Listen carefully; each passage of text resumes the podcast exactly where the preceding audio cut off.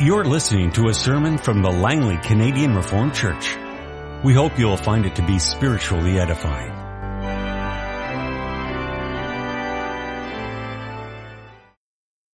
Our scripture reading is taken from Prophecies of Nahum, chapter 1.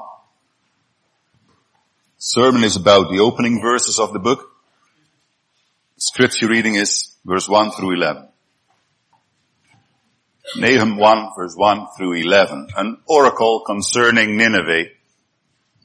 The book of the vision of Nahum the Elkoshite. The Lord is a jealous and avenging God. The Lord takes vengeance and is filled with wrath. The Lord takes vengeance on his foes and maintains his wrath against his enemies. The Lord is slow to anger and great in power. The Lord will not leave the guilty unpunished. His way is in the whirlwind and the storm, and clouds are the dust of his feet. He rebukes the sea and dries it up. He makes all the rivers run dry. Bashan and Carmel wither, and the blossoms of Lebanon fade. The mountains quake before him, and the hills melt away. The earth trembles at his presence, the world and all who live in it. Who can withstand his indignation? Who can endure his fierce anger? His wrath is poured out like fire. The rocks are shattered before him. The Lord is good, a refuge in times of trouble. He cares for those who trust in him but with an overwhelming thought he will make an end of Nineveh. He will pursue his foes into darkness. Whatever they plot against the Lord, he will bring to an end. Trouble will not come a second time. They will be entangled among thorns and drunk from their wine. They will be consumed like dry stubble.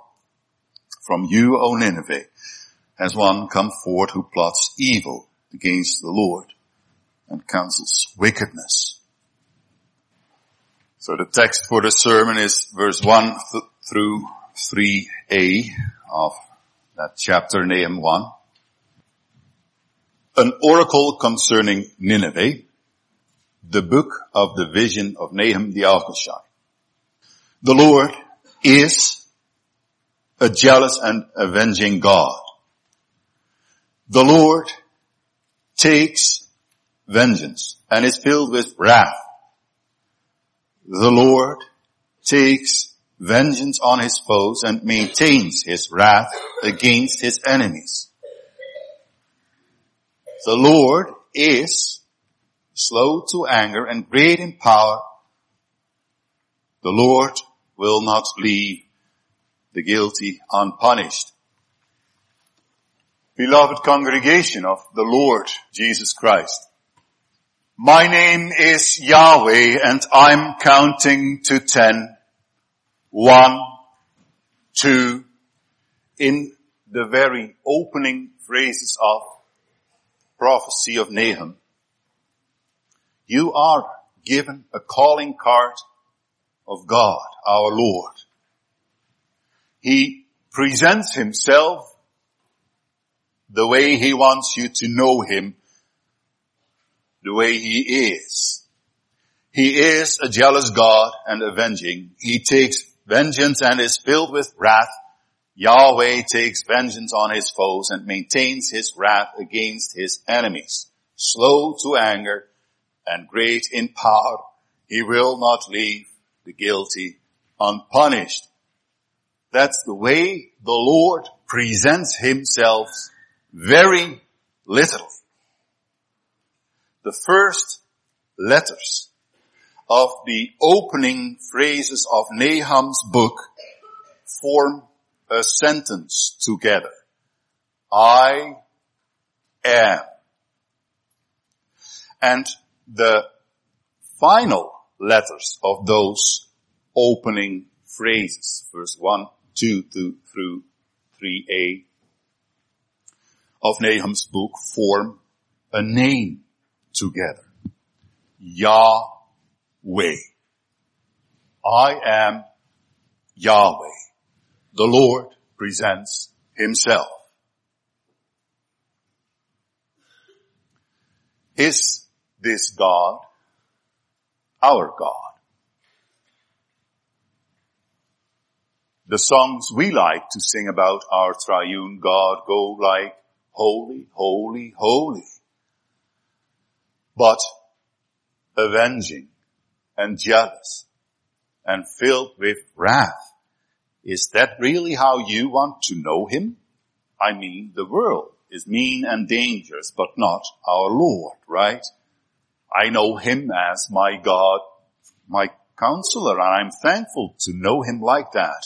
I need his counsel to find my way. I need his comfort to support me whenever I'm sad or frightened. Sad when I see how vulnerable I am or the people I love. Confronted with illness and death, I flee to the Lord. Or if I'm afraid because I don't know how the future looks like, well, or if I know that it looks dark. Why do we have to know the Lord as jealous, filled with wrath? The Lord presents himself as the one who is avenging.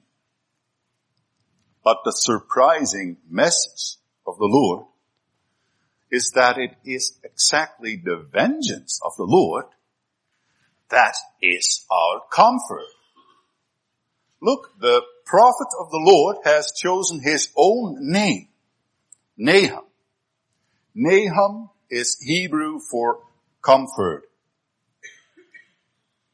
Comfort, comfort my people, declares the Lord, and speak harshly to Nineveh, and proclaim to her that her hard service is to begin, that her sin will be paid for, that she will receive from the Lord's hand double for all her sins. Here, the prophet of the Lord declares that the vengeance of the Lord is a comfort to the people of the Lord. Shall we listen today if we still can hear the echo of discomfort for us. The Lord calls himself an avenging God, but it is clear from the beginning that his vengeance is an, an, an armor, a battle dress that he chooses to put on. I mean, the Lord is not the way we are. He's not a human among us. To avenge in our language means to take revenge. And revenge comes from being revengeful in your heart that is waiting for that opportunity to strike, to strike in the form of slander or jealousy or revenge. And, and in our human system, it is a never ending disaster. Action calling for reaction, revenge for new revenge, and look, we need courses in how to deal with conflicts. We need mediators. We cannot do that ourselves, contain conflicts, negotiate. But He is the Lord. And it's His choice to dress Himself in vengeance, not as an automatic reaction, but out of divine free choice. It, it suits him, this armor, no doubt. But it's a choice and a matter of justice that it has come thus far. God, for sure, is the only one who can truly say, but you started it. So the Lord rises to take revenge on Nineveh. On Nineveh. We know Nineveh. Nineveh is the city that found mercy in the heart of God and the Lord followed his heart and sent his prophet. Now this prophet was a man named Jonah and he also followed his heart and traveled in the opposite direction, away from Nineveh, because no, Jonah knew the Lord and, and his, his, his endless, uh, being without vengeance, right? And indeed, the Lord knew Jonah well. uh, Jonah knew the Lord well. Because in the end the Lord indeed told him, Jonah, you've been concerned about a vine, though you did not tend it or make it grow. It sprang up overnight, it died overnight. But Nineveh has more than 120,000 people who cannot tell their right hand from their left and many cattle as well. Should I not be concerned about that great city? And that is how Nineveh had come to know the Lord. Compassionate and gracious, slow to anger, abounding in love. Okay, Nineveh. But what if you have had your chance and chosen the right thing as Nineveh did, but then again forget the Lord and become worse than animals as indeed Nineveh did. Nineveh was born, had converted itself, but the next generation forgets and acts like the old Nineveh all over again. All over the world in the days of Nahum, the behavior of that city is considered the example of lawlessness. Look, all, all armies torture, for example. That's the law of nature since fall. But the armies of Nineveh were like, if they had had internet in those days, they would have published the footage of their tortures on the internet to let everyone enjoy, right? The cruelty of Nineveh was notorious, was demonic, demonic, was crying to heaven. Then comes the day that the Lord has had enough. The countdown to the day of judgment will come for Nineveh. My name is Yahweh and I am counting to ten. One, two, three,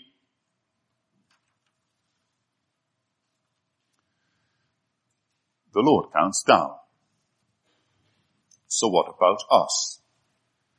Do you dare to count with him? Do you dare to speak out loud that the Lord is right in his vengeance? Well, Nahum doesn't.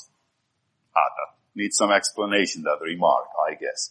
Let us focus on who he is. Nahum the Elkoshite. Obviously, it seems to be he is the prophet with that name from that place, Elkosh, uh, for sure. I admit that it is possible that his name actually is comfort and that he comes from Elkosh, but if Elkosh in Hebrew actually means the Lord is severe, look, then I just have a sense that a prophet, prophet presents himself pseudonymously with this business card of his. Except of course for that the pseudonym is not the right word since that means under a false name, while comfort, the Lord is severe, actually proclaims the truth, right? So, although the Lord never speaks anonymously, this prophet of the Lord apparently does. Why? What else do we know of him? Now Nahum was a man who knew the world he lived in. I mean, he just knew the culture of his days from the inside out. His book of prophecies is loaded with silent quotations from the literature of his days. He knows the cultic texts from Assyrian tem- temples from Nineveh. He must have read the archives of diplomats, seeing the way he cites the terminology of feudal treaties of his days. And, and he uses words that we only know from throne speeches, which King Assurbanipal and others have had chiseled into stone. And, and if you read Nahum close enough, you recognize that this man knows his way around in his world. So this Nahum is a prophet in the days of the Judean king Manasseh. This king does not really have a good name in the Bible because against the threat from Assyria, Nineveh, he didn't put his faith in the Lord, but in politics. Now, of course, this judgment of the Bible is correct. I don't doubt that. But if you, no, let's speak about me. If I had lived in the days of Manasseh, I probably would have approved of his tactics. I don't say it is good what he did. I only say that he does what I think 95% of the population would do. That is how we are faced with the terrible violence that comes from Nineveh. So, King Manasseh, we have reason to suppose Nahum was an official in his government, in his administration, someone in the higher ranks of the Department of Foreign Affairs or so. This Nahum is a prophet in the year 660 before Christ. At least not earlier. Further on in his book, Nahum speaks of the fall of No Amon, and that is the city also known as Thebes in Egypt. Thebes fell for the power of Assyria in 663 BC. And Nahum relates to this world-shaking defeat to predict the fall of Nineveh. So he can't have spoken before that, right? On the other hand, Nahum doesn't speak much later either. Well, there are uh, scientists who claim he did. There are those who claim Nahum prophesied as late as the days of King Josiah when everyone could predict the fall of Nineveh. Uh, I state that Nahum prophesies at the height of Assyria's power because the Lord counts down to the fall of his adversary at the peak of its power. So what about us? Do we dare to count with him? Does the church dare? Well, then we would have to know what the Nineveh of our days is. What Nineveh do we fear today? Is it the threat of terror? Even the threat of Islamic world domination? So are we ready? For example, if we trade Nineveh for Mecca? I just don't think so. I read Nahum and what I see is that we are invited to take a second look to our world at a deeper level. I think so because of how I read Nahum, an anonymous official, not trying to establish any open political agenda or hidden for that matter. He is just speaking the words he has to speak, the word of the Lord against that what his world fears so much that we are paralyzed by it. Nineveh is not just Mecca. Nahum teaches the church to have the courage to face our deepest fears. Not because we are strong and the other party is weak, but because the Lord is strong and in his time he will demonstrate his power. So, to be like Nahum is to have the courage as church in Germany in 1934 to stand up against Nazism and say, Jesus Christ is the only word of God we have to trust and obey in life and death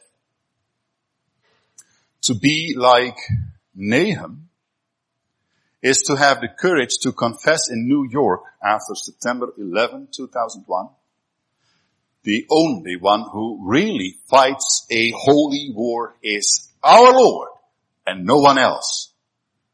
To be like Nahum is to have the courage to say in Canada today, the question is not if there will still be a true church of Christ in Canada in another 50 years. The question is if there still will be enemies of Christ in the year 2059. You may object, but the church is not flexible enough. Uh, the younger members are too materialistic. Our government is too liberal. Stop. The Lord says, my name is Yahweh. And I am counting to ten. One, two, three, four.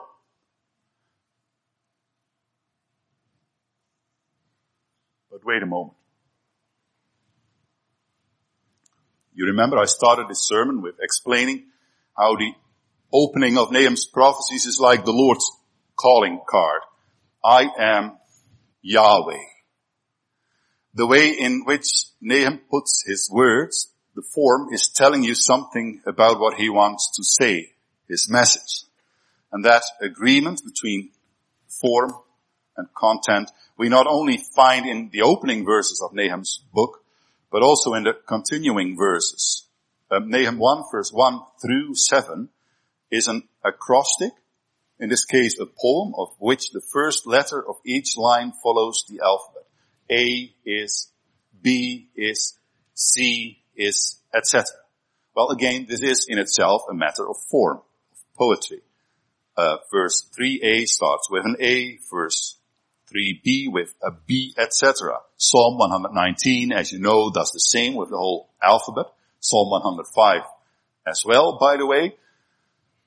But if a poet or a prophet chooses this form, he implies something uh, with his choice. He, he implies that you all can count with him.